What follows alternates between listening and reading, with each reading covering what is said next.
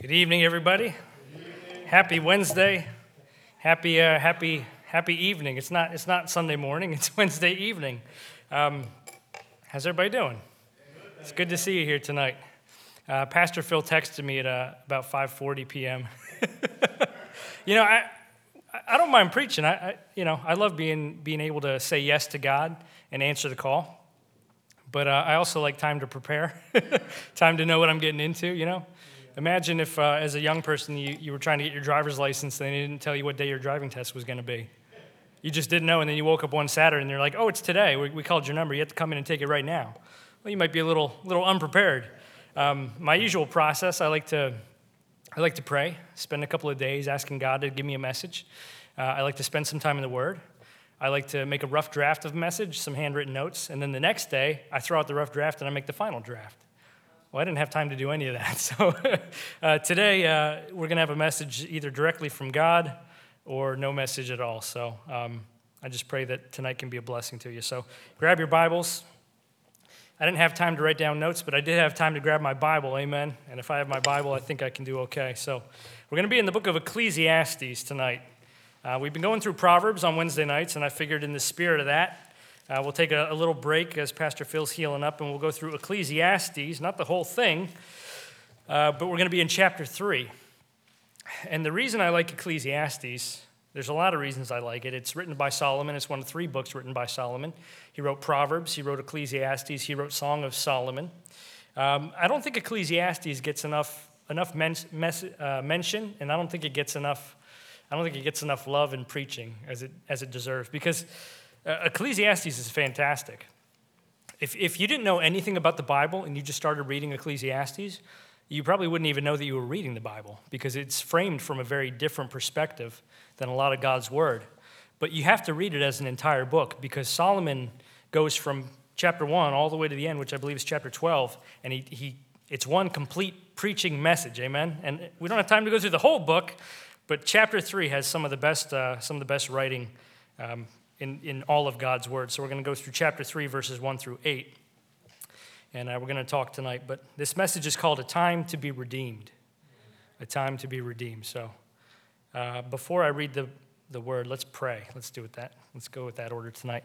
Uh, Heavenly Father, Lord, thank you for getting us safely here tonight. Thank you for looking down on us, Lord. Uh, thank you that we can read your Word. Uh, thank you that we can come before you in prayer. Uh, thank you that you've given us this magnificent church building, Lord. And I, I thank you that you're, you're able to see us as worthy stewards, Lord, to take care of it.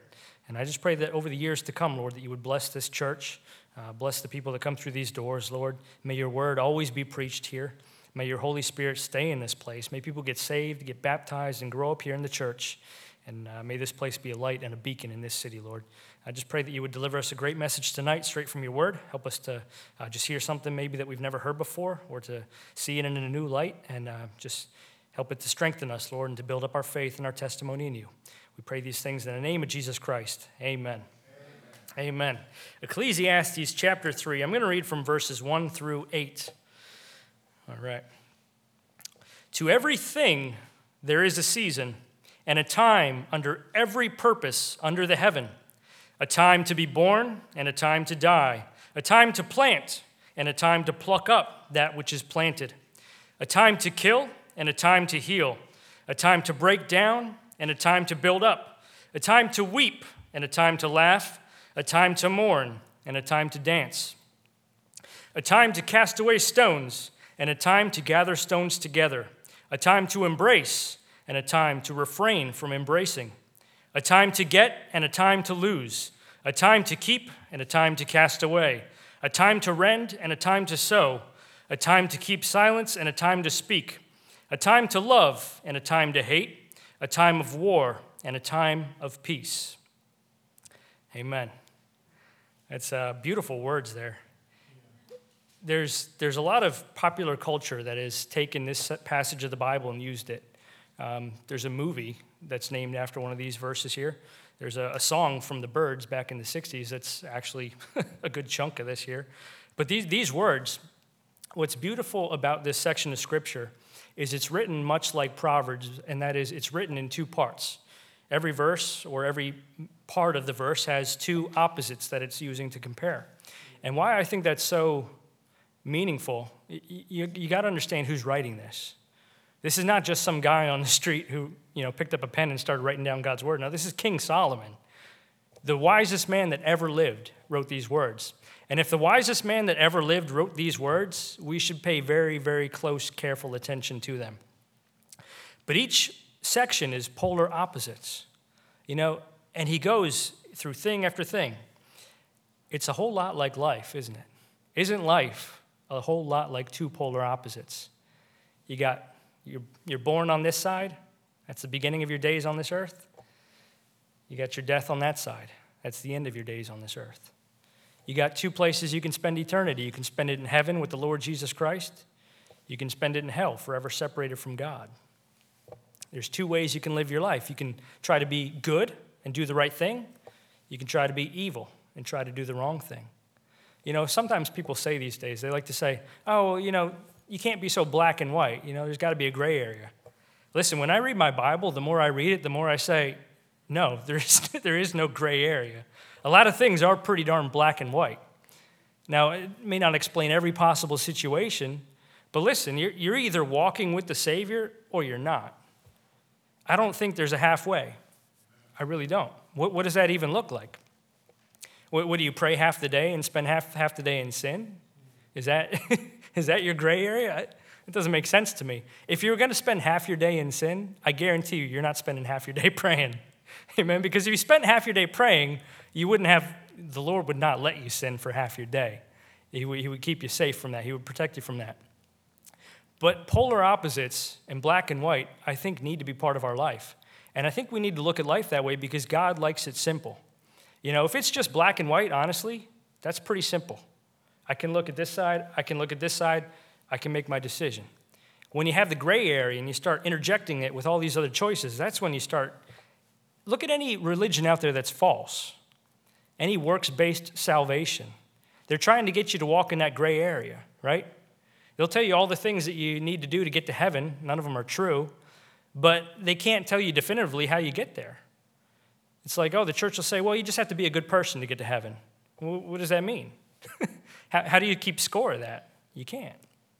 God made it very simple on purpose. There's a time to get saved. Amen? But look at this. You know, you notice all the things that it says a time to love, a time to hate, a time to be born, a time to die. You know what this doesn't say? You know, this gives us a whole lot of things that have multiple seasons, seasons of life, let's say. But there's some key things in here that it doesn't say. Okay? It doesn't say that there's a time to pray and a time not to pray. Now, why do I bring that up? Because there's no time where you should consider not praying. We should stay incessant in prayer in every season of our life. Whether we're up on the mountain, whether we're down on the valley, you need to pray either way. Whether you're celebrating success in life and joy and the birth of a new family member or the, a family member getting reborn in the Lord, amen, whether you're celebrating that or whether you're mourning the death of someone, you should be in prayer either way. Does God want you to talk to Him when you're happy? Yeah. Does God want you to talk to Him when you're sad? Yeah. So Solomon didn't put in here that there's a time to pray and there's a time not to pray because there's always time to pray. You know what else isn't in here? It doesn't say that there's a time to read your Bible and a time not to read your Bible. You know why it says that or why it doesn't say that? because there's never a reason that you shouldn't read your Bible. Amen. This is God's word. One of the one of the greatest things I ever started doing, and I don't know, you know, I've been saved most of my life, but I never even thought about this. I always would uh, I would wake up in the morning and that was my Bible time.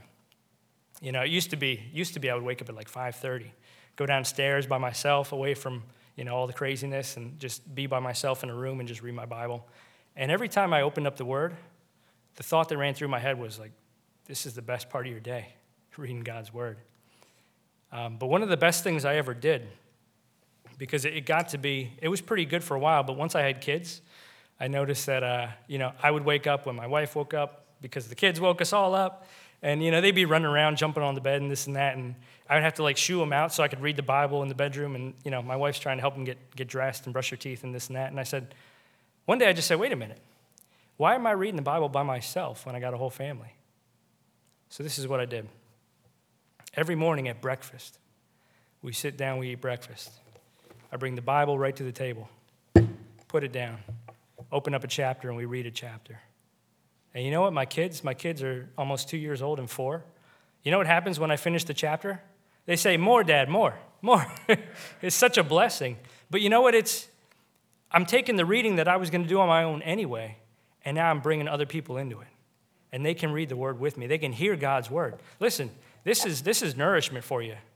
Your spirit's not meant to live on bread alone. We're meant to live on every word that proceedeth out of the mouth of God. That means you need to be in this book.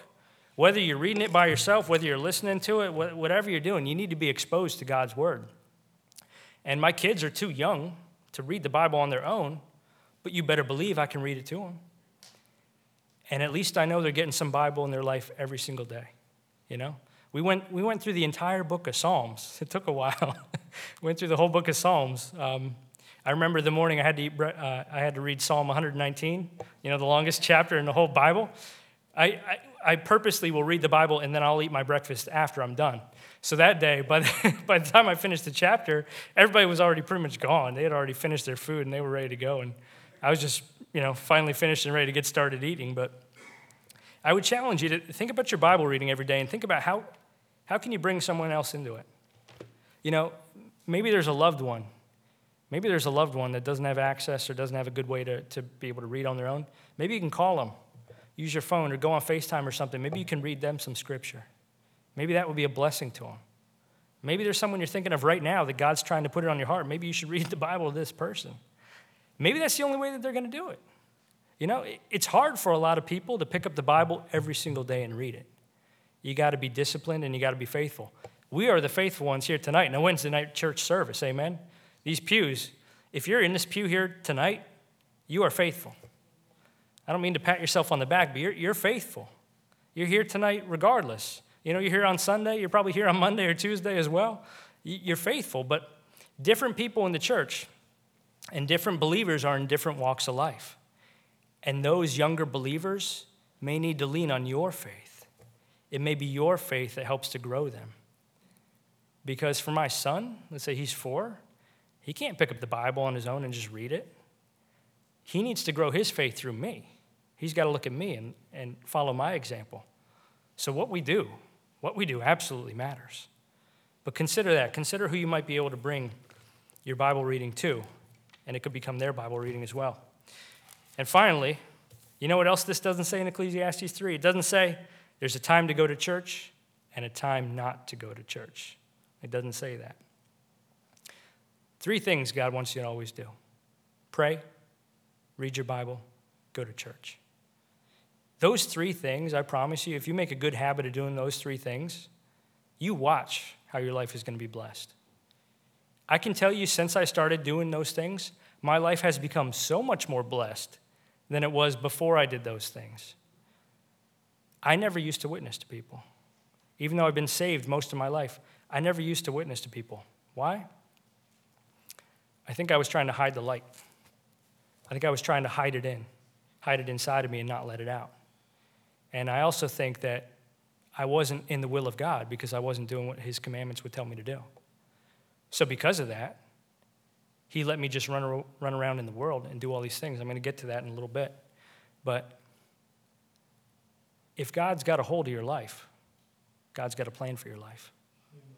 God had a plan for your life before He saved you, right? Amen. That means God has a plan for your life after He saves you. Why would God have a plan for your life to get saved and then just say, okay, you got it from here. No, God doesn't work like that. God's going to be with you every step of the way for all of eternity. It doesn't even stop when you pass away, it keeps going into heaven. Like the Lord Jesus Christ is going to walk side by side with you. That's how special that is. It's tremendously special. But as I read Ecclesiastes 3 here and all these times and all these things that Solomon is talking about, it's clear that there's seasons in our lives, okay? There's to be ups, there's to be downs. There's to be good times, there's to be bad times. Why does Solomon point all these things out? Why is this in God's word? God wants you to be prepared. God wants you to be prepared. Your life is not to be some magical existence where the same, the same day repeats itself like ground. Have you seen that movie Groundhog Day? you know how he lives this, the, the same day over and over again? Uh, supposedly, it happens for like hundreds of years if, if you read the, the behind the scenes stuff. But the point is, God's not going to set up your life to where there's no like emotions or up and down. Your life is going to be chock full of events that maybe you're excited for and looking forward to, a time to dance and a time to rejoice, and maybe other times that you're not looking forward to, a time to be sad, a time to mourn, a time to grieve. And regardless of where you're at, you need to learn how to walk with your Savior closer no matter what. You can't just be close to God when everything's good and then ditch Him when times are hard. Conversely, you can't run from God when things are good and then only seek Him when times are rough. Believe me, God's going to see right through that. If you only come to church when your life is in shambles and you're begging God to put it back together, God is going to tell you the same message every single time. If you would just be faithful to me, if you would just walk with me, if you would just do what I ask you to do, instead of being a fair weather Christian, your life wouldn't be like this. It wouldn't. God has a plan for your life. Um, I want to talk about a time for blessings because if we think about all the seasons of life, maybe the most exciting seasons are the ones where we feel like we're being blessed, right? Um, does everyone remember COVID 19? Feels like a distant memory, right? Like, I, see, I, I put my mask on the other day because I was in this basement doing an inspection, and it was uh, not a good basement to be in, and so I'm glad I had my mask. But uh, COVID 19, uh, I've told my wife this a few times, and she doesn't like when I say this, but I turn to her and I say, You know what? You know what we're going to remember, honey? We're going to remember 2019 as like the last good year that ever was. Because once you hit 2020 and COVID happened, like, know, stuff's not the same, even still. Like, it's more the same today. It's more like it used to be before the pandemic, but it's still not the same. You know how I know it's not the same? I, lo- I looked up prices of cars. I'm like, well, forget it. I, I can't buy a new car. What do you mean it's $50,000 for a minivan? Like, I thought they were half that much. When did that happen? Don't even get me started about like house prices and this and that. But COVID 19 like just turned everything upside down. And it turned my whole life upside down. At the time, I had been working at a car dealership for about eight years. And I had made it as a, as a salesperson in the beginning, and I'd been promoted to a, a finance manager and a sales manager and a sales director. And I mean, uh, unless I joined the family, I, I couldn't go any higher than I was. Amen. I mean, times were good. But then the pandemic happened. And even though I might say like times were good, God has blessed me so much through the last four years that I realize that my life is way better now than it was back then. You know what I was doing four years ago? I mean, this is like right when I joined the church, right when I started coming here to Gospel Light, in like 2017, 2018. Um, I was stressed out. My hairs were turning gray. I mean, they still are a little bit, but I was beyond stressed. Uh, I was wrangling all these salespeople, dealing with all their problems. And you know what I was turning to? I was turning to worldly methods to cope. You know, I'm not ashamed to say that because that's the truth. I can't be ashamed of what I've been through. You know, there would be days where it wasn't just like a weekend, it'd be like a Tuesday night. You know, I get home from work after working 13 hours, I go to the fridge and I grab something to help me help myself relax on the couch. Um, I'm not proud of that. You know, there's no reason I should ever be proud of that. But you know what I'm proud of? I'm proud that in four years I haven't touched it. I'm proud that in four years God delivered me from it. And I don't even miss it. Because the peace that I have now is a peace I didn't have back then. Listen, a bottle is not going to take away your stress. it's, it's just not. It's, is it going to make you feel warm and fuzzy for an hour? Yeah, I guess. Uh, unless until it doesn't work anymore. That, that's how people fall into that, you know, hook, line, and sinker. But after the pan, when the pandemic started, you know what it gave me the courage to do? It gave me the courage to leave my job at the car dealership. And I think of all the blessings I would have missed out on if I had never left. Because listen, when people get into like the car dealership industry, they stay in it for life. When they get upset with one dealership, they just quit and they go to another car dealership and they just keep doing the same thing. I had a salesperson who came back three times. He worked for me, he quit, he would go work at Toyota or Honda, somewhere else, Nissan, come back again. Work for us for six months, get fed up, and quit. I don't know why they kept taking him back. he would go somewhere else, go to Kia or, or you know, Lexus, whatever. He came back a third time. You know, I, I had to ask the GM. I, I, didn't ask. I should have asked him. I should have. Why, why do you keep hiring this guy? He's just going to quit again. It's an interesting world. But anyway, um, my life got turned around in the pandemic because financially, uh, I had to figure out how to run my family on like half the income. You know? Now, I'm a spreadsheet guy. Maybe some of you are into, into math and budgeting. You know, every family, every marriage has, has the budgeter, the person who does the finances, the person who's like, okay, we got these amount, this much for bills, this much for savings, this much for food. Uh, no, you can't buy a TV. every, every spouse or every marriage has that person. Well, in my family, that's me. It's actually kind of a combination. My wife handles some of, the, some of it, I handle some of it, but um, I run the spreadsheet. So I look at my budget like a year in advance. I mean, it's crazy. Like, I have my expenses tracked out until the end of 2023 into 2024. And during the pandemic, it got to a point where I was forced to look at how much I was making and how much my expenses were and say, we got like six months. Like, I, I, don't, I don't, you know, my wife stays at home with the kids, and I believe that that's the right thing for her to do. You know, if she were to take a job, now we got to pay for childcare, it would cost, which costs more expensive than a job anyway. So she stays home with the kids. But I had to say, like, God, like, you got to make this work. And during the pandemic, I started tithing. It used to be when I came to church, I would just give 20 bucks, 20 bucks, 20 bucks, 20 bucks. It's, it's easy to give 20 bucks on a Sunday. It's harder to give 10% of your whole paycheck before taxes. I don't know if you're supposed to do it before taxes or after taxes. I don't. I just do it before taxes because I don't want. I want to be sure. I want to be sure I'm giving God 10%. Listen, three years have gone by. I had a full-time job come and go. I had another full-time job come and go. I had a year where I was working part-time only. And the bills have been paid. I've never been late, not even once. There were weeks where I, went to tithe online and I put in an extra zero and I hit send and you can't take it back. it just goes. And I looked at it kind of stunned as I did it and I said, I'm too scared to ask God for the money back. like, I'm not going to do it. And you know what? Every single time I've been faced with like a deadline, like we're going to be, we're not going to be able to pay the mortgage this month in advance, God has always provided. This past March, I landed in a new job. I work from home, like full time from home. I've never had that before in my life. You know why that's such a blessing? I can help with the kids. I don't have to be in some building dealing with crazy salespeople eight to 12 hours a day. You know, I can work at home on my own schedule. In June, they gave me a promotion. Why did they give me a promotion? Because the, the bills were due again and we needed more money, and God said, He needs a promotion. I called them and I said, hey, can I do something extra for you? They made a brand new position for me. This company is in Connecticut. Like, I've never even stepped foot inside their doors, but they hired me. They made a brand new position for me, a salary position. I still get to work from home. And now they're paying me a salary to do a job that honestly takes me about 15 hours a week, which means I can focus on other things. I started my own business. I don't know where that came from. God put it on my heart to start a business, so I started a business.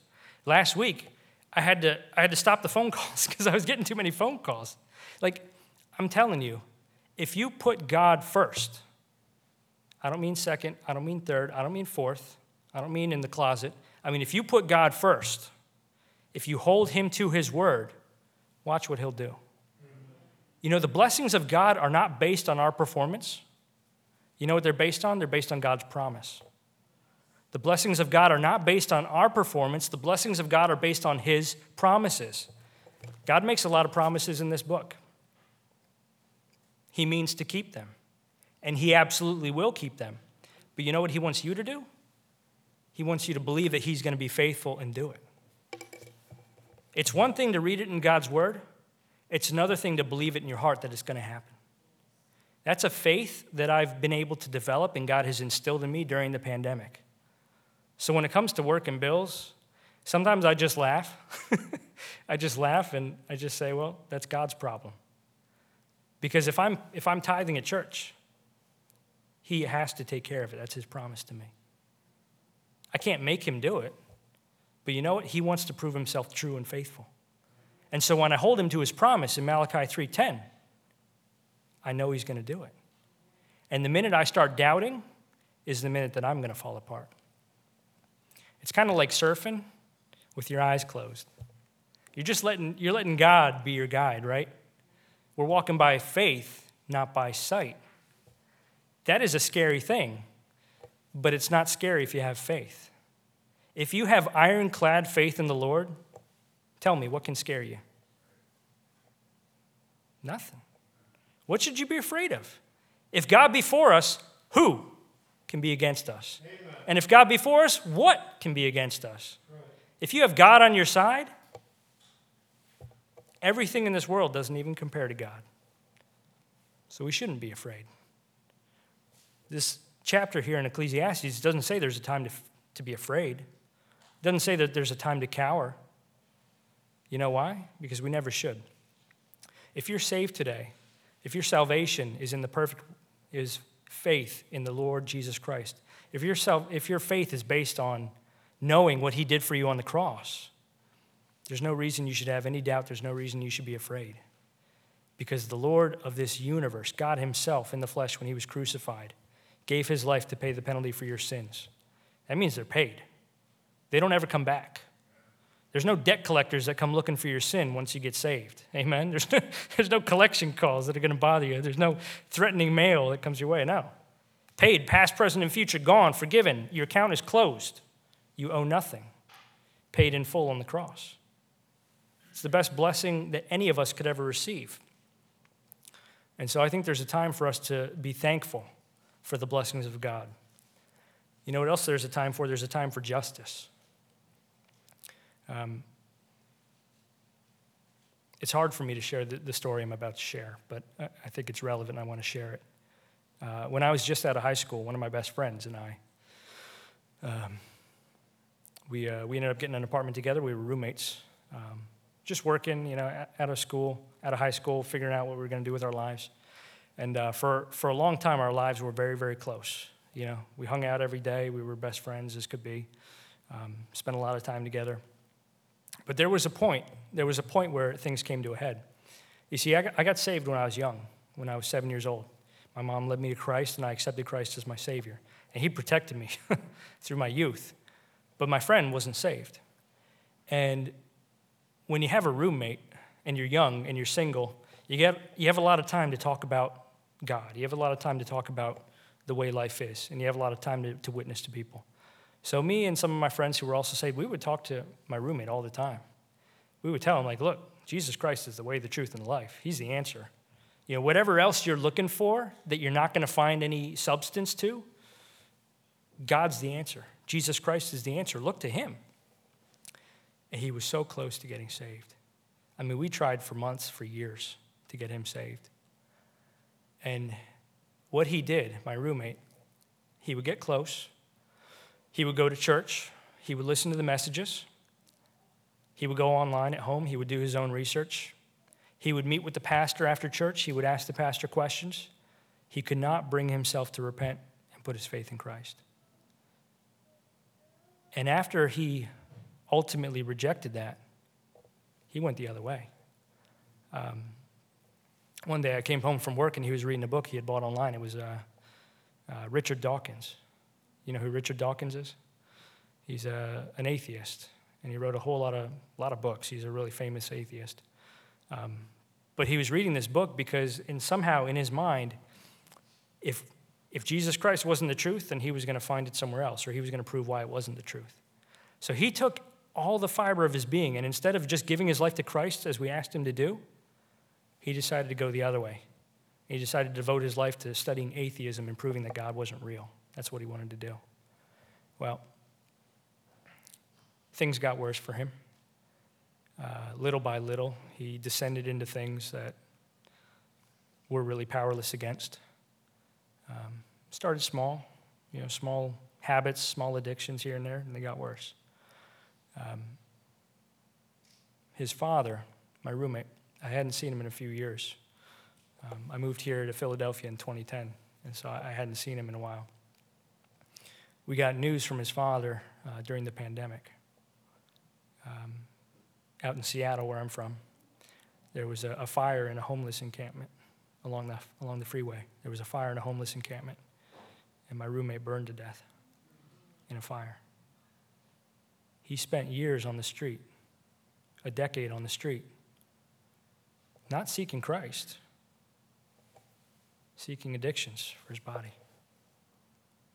seeking drugs, seeking nonsense. Where did it get him? I, would love to think that somehow, somewhere along the way, he accepted Christ, but I, I don't have any peace that that's true. I think he devoted his life to rejecting Christ. And the sad thing is, if you reject Christ and you make it your life's mission to put a, push away Jesus Christ, eventually God's going to let you do it. That's maybe a scary thing, but that's, that's God giving you the choice. You know, we talked about black and white. Well, salvation's kind of black and white. Either I'm accepting Christ to forgive me of all my sins, or I'm going to reject him. What's the alternative? If you don't accept him, by default, you do reject him. And I, I wish, I wish we had gotten to my, my roommate more. Somehow, some way. I wish we had led him to the Lord. But I think he was determined to not give anyone a chance. And I think he made it his life to, to go down that path. And so when I say that there's a time for justice, as this chapter says, there's a time to kill, a time to heal, a time to break down, a time to build up. Life is not always going to be warm and fuzzy. Sometimes life's going to be cold, nasty, and unfair, or it will seem. But you know what? God is with you either way. He's with you when it's good, He's with you when it's bad. He wants you to lean on Him at all times.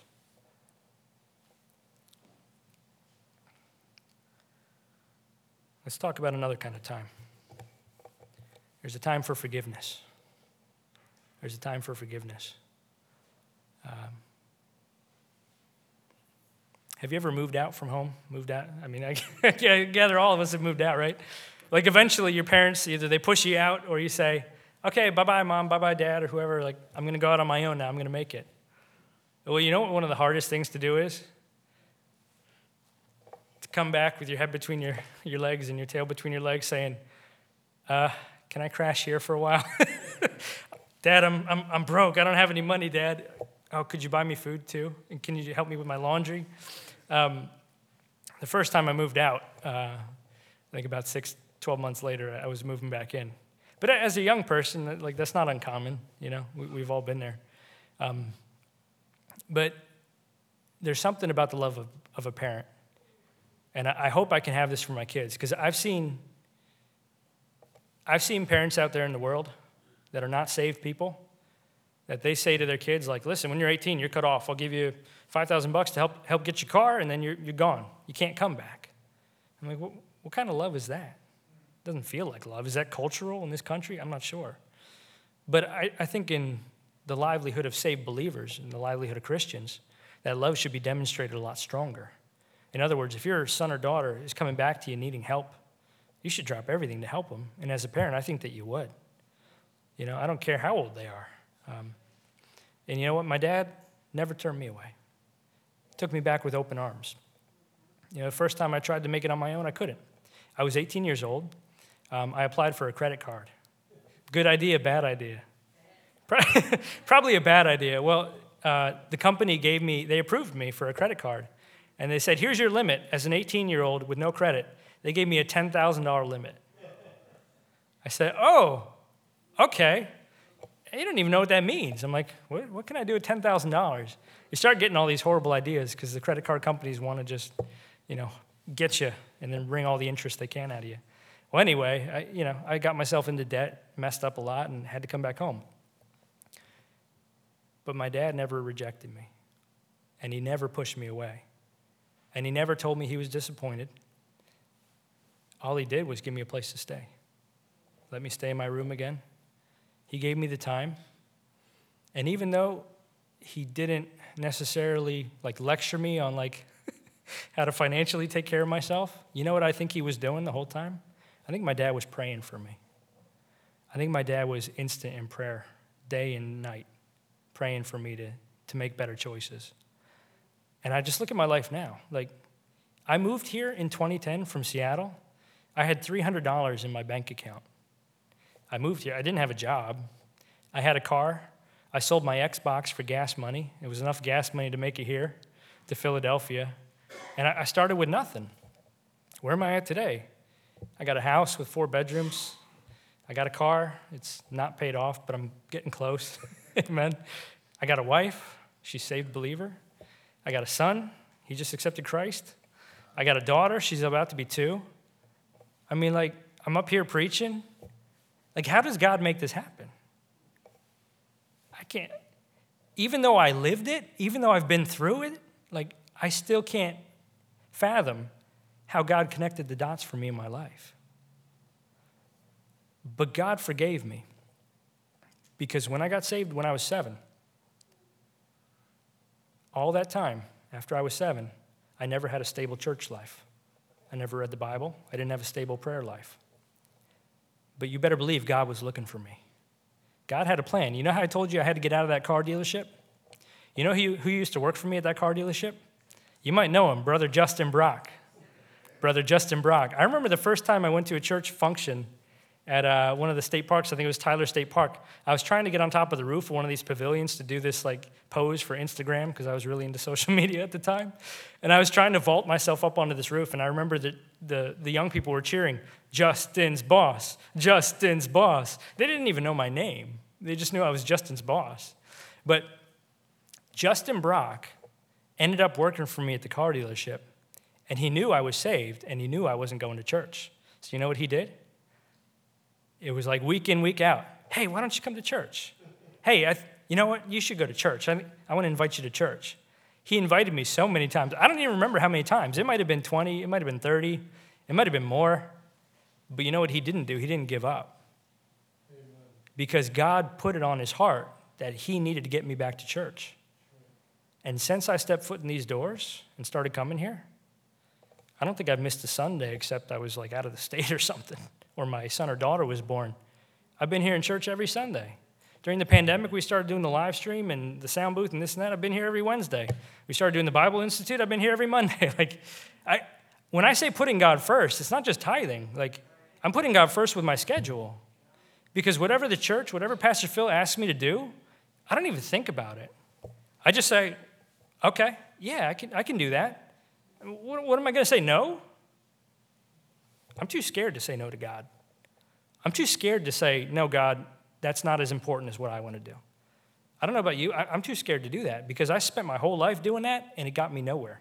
Dead broke, no, no family, hardly any friends, moving across the country to just start over because like you think, well, what does it matter? I'm broke here. I might as well be broke anywhere. What's the difference? But God used it for a blessing. He used it for forgiveness. And He gave me a way. He gave me a way to come out of that season of my life and come into a better one. And as I've put God more and more into my finances and into my schedule, He's shown Himself to be true to all of His promises in this book. And so, what's exciting for me is not where I'm at right now. What's exciting for me is knowing where's God going to take me. Three months ago, I asked Pastor Phil, I said, Pastor, um, there's this conference for inspections up in Bloomsburg, and I think, uh, I think I'd like to go, but I'd have to take a Wednesday off, and I don't feel right about it. You know what Pastor Phil said? Pastor Phil said, Go. It's for work, it's for your education. Go. Go. Go do it. He didn't even hesitate. And so I went, went to this conference for a few days, learned some new skills, got some new training, came back home, started my own business. I never thought I'd be a business owner. I don't even think my dad, if he's listening tonight, I don't even think he knows that I started a business. Well, I was in Vineland, New Jersey doing a property inspection last week for my own company. Like the phone rang out of the blue and these guys needed a property inspected. And I was able to just go, go do this thing, this business that I just started. God has enabled me to build it and it's starting to take off. And four months ago, it wasn't even on my radar. So, like, the speed at which God can work is amazing.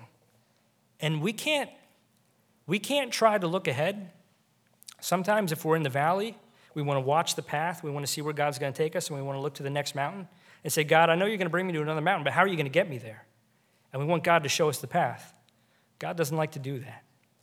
I don't think God likes to do that. Maybe little glimpses here and there, but God doesn't want you to keep your head down the road. God wants you to keep your, your head down here on your feet because God wants you to be walking step by step with Him. And when I'm walking step by step with God, I'm not worried about where I'm going or what the path looks like because I'm only focused on the fact that my Savior is right here beside me. If I'm walking hand in hand with Jesus Christ, how can I fall? I can't. it's impossible. Now, I can let go of his hand and I can make stumble on my own and fall into a pit. Believe me, I've been there, done that. But if you're honestly putting God first and your mission in life is to uphold the will and the commandment of Jesus Christ, how can you fall? When God is the one holding you up, there's nothing better that could ever hold you up. You have the best there is. There's no one better than God. So if God is helping you, you literally have everything. Turn to Ephesians with me. Ephesians chapter 5. So I love Ecclesiastes. I wish I could have dove a little bit more into it, but I want to close out with Ephesians chapter 5, uh, starting in verse 1. You know, this message is called A Time to Be Redeemed. And there's one thing that's very much true every single human being needs a Savior. And the name of that Savior is Jesus Christ. There is no other way to be absolved of your sins. There's no other way to make it to heaven. There's no other way to, quote unquote, be a good person. It's a bunch of nonsense. Jesus Christ is the best person that ever lived, and he lives today in heaven at the right hand of the throne of God. Why would you try to emulate what he did as if you could do it as good? Put your faith in the perfect work of Jesus Christ and put it nowhere else, because nothing will save you other than the Lord Jesus Christ. Ephesians chapter 5, verse 1. Be ye therefore followers of God as dear children, and walk in love as Christ also, also hath loved us, and hath given himself for us, an offering and a sacrifice to God for a sweet smelling savor. But fornication and all uncleanness and covetousness, let it not once be named among you, as becometh saints, neither filthiness, nor foolish talking, nor jesting, which are not convenient, but rather giving of thanks. For this ye know that no whoremonger, nor unclean person, nor covetous man who is an idolater hath any inheritance in the kingdom of Christ and of God. Let no man deceive you with vain words, for because of these things cometh the wrath of God upon the children of disobedience. Be not ye therefore partakers with them. For ye were sometimes darkness, but now are ye light in the Lord. Walk as children of light. For the fruit of the Spirit is in all goodness and righteousness and truth, proving what is acceptable unto the Lord. And have no fellowship with the unfruitful works of darkness, but rather reprove them. For it is a shame even to speak of those things which are done of them in secret. But all things that are reproved are made manifest by the light. For whatsoever doth make manifest is light. Wherefore he saith, Awake thou that sleepest, and arise from the dead, and Christ shall give thee light. See then that ye walk circumspectly, not as fools, but as wise, redeeming the time, because the days are evil. Amen. I'm going to stop it there. Redeeming the time because the days are evil. When I hear that voice, that, that verse, when I hear God telling me that verse, what I think about, when I think about the days being evil, I, I think about the worst part of Philadelphia and how, how bad it is. Um, this inspection I did in Mount Airy, uh, the guy who was selling the property told me a story about how he watched someone get murdered across the street. I'm like, this is two miles from my house. I don't want to hear about that.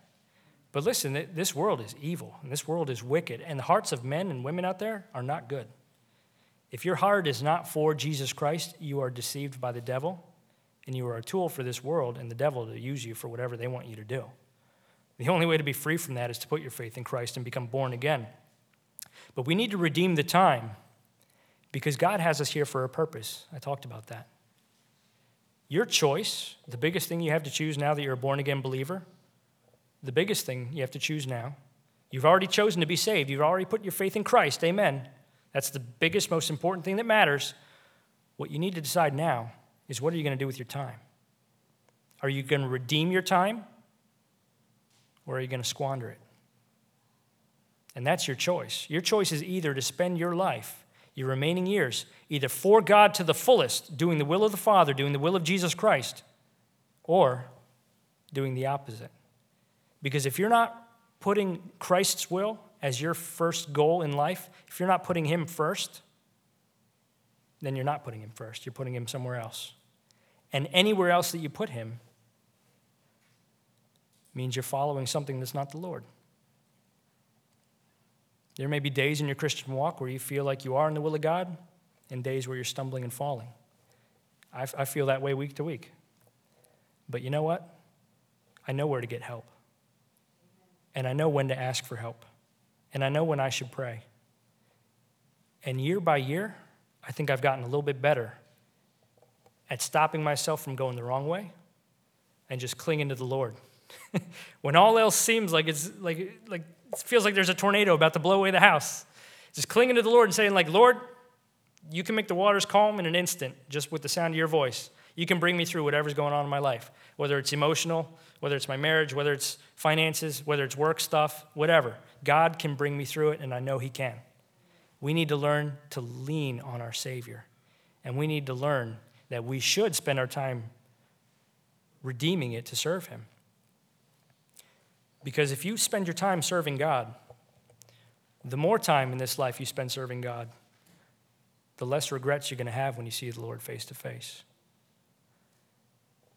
When you see the Lord face to face, we're all going to be overcome with a lot of emotions. I would like to think that even though if I didn't do my best every single day, hey, I, I, I tried. I tried so hard to serve God as I could. And I tried so hard to put Him first and never say no. And maybe I, that wasn't for my whole life, but I'd like, I'd like my days right before I meet the Lord to be my best days for the Lord.